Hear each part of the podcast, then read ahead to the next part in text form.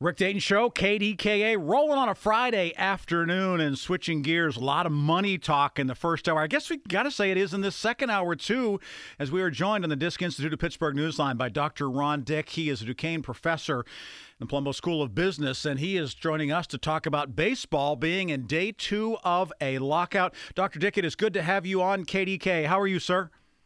Hey, Rick, happy to be with you here on Friday afternoon. So let's talk first of all lockout versus strike. Help people understand the differences between because they're not interchangeable terms. They are not. They are fundamentally different. All we hear sometimes is work stoppage. A strike is when a player say, "I'm no longer. We are no longer coming to work. Uh, we will not report to work." This happened before, way back in August 12th of '94, and we ended up not having a World Series, uh, no Fall Classic in '94 this is when the players had 80% of their money in their pocket. They make most of their money during the season, not so much in the playoffs. They make their reputation and name in the playoffs and their championship rings and things, but their their main source of revenue is during the, the season.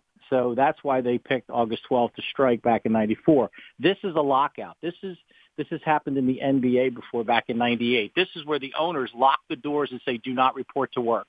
We are suspending business. We will not use our players' names, their likeness, their image, and we are going to try to uh, keep the schedule in place, but we will not be reporting, uh, having them report to work. Is this a majority vote of the owners to come up with a lockout decision, or how is that arrived at?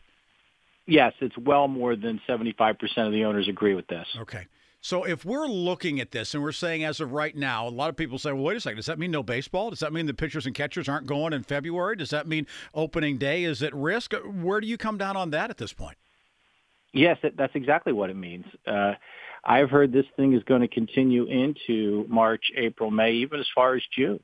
There are people that are really dug in on both sides of the issues. And, you know, I have sympathy for both sides.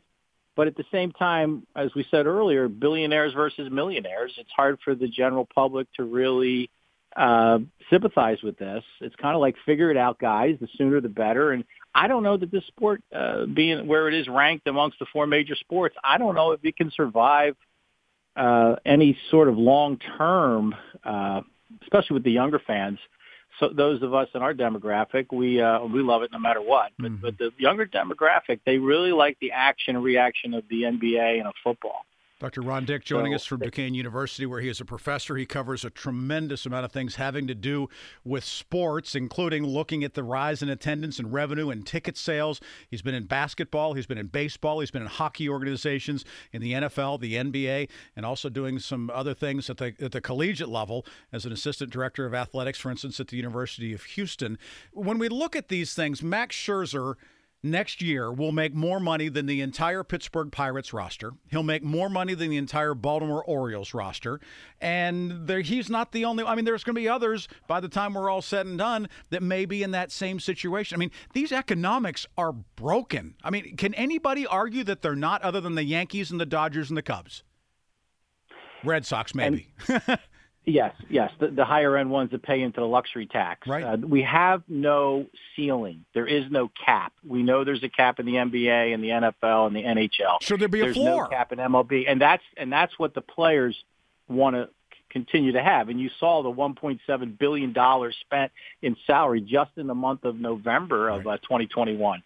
So that's what the owners point out and say, hey, look at us. We're spending money, but it's the front end of the deals that the players' unions are, are very upset about. The average salary is, the, excuse me, the minimum salary is $570,000. Now, to John Q. Public, that is a ton of money to, to most of us. But at the same time, that's a forced minimum salary for three years. Then you get to go to arbitration in years uh, four, five, six. Then you're a complete free agent where you just saw the Dodgers shortstop uh, sign with the Rangers for another one of these 300 million uh, plus salaries for 10 years.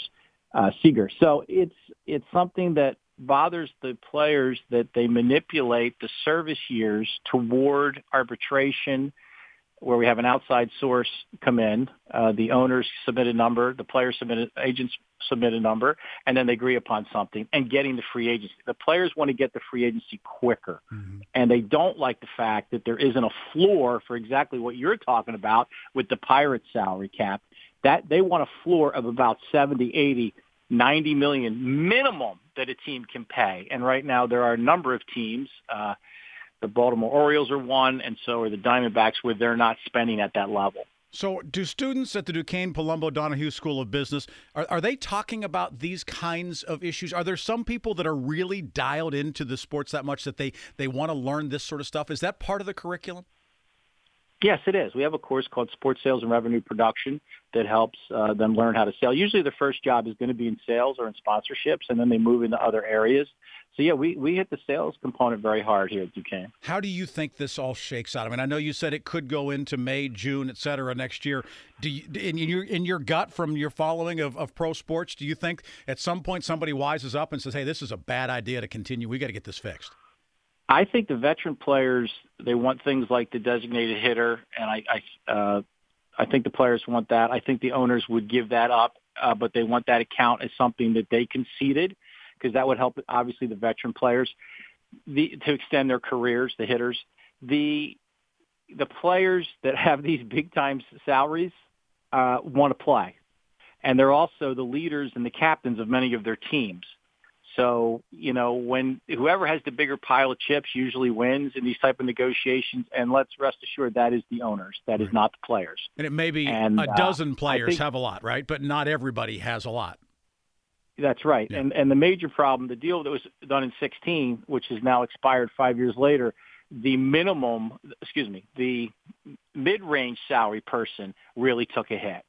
The average guy t- uh, in the league, not the guy making the minimum wage for the first three years at, at 570 a year, the guy that was making 11 million that salary's been dropped down to five or six, and that's one of the major bones of contention with the players' union. Yeah, you just wonder whether or not those captains are going to have some empathy or sympathy for their teammates too, or whether that's all about me, me, me, and that's that's the million dollar question. Dr. Dick, thank right. you. I mean, if you're yeah, my pleasure. No, it, it's always great to hear from you. And again, we could go on forever and ever. And I suspect that we will revisit this a time or two before it's all resolved. So thanks for being here. Be my pleasure to do that, Rick. And I hope everybody has a great, safe weekend. We sure appreciate it. Thank you. Dr. Ron Dick joining us again. Duquesne, the Palumbo Donahue School of Business professor. And uh, also, boy, he knows an awful lot about sports and sports marketing and economics of sports, talking about the baseball lockout.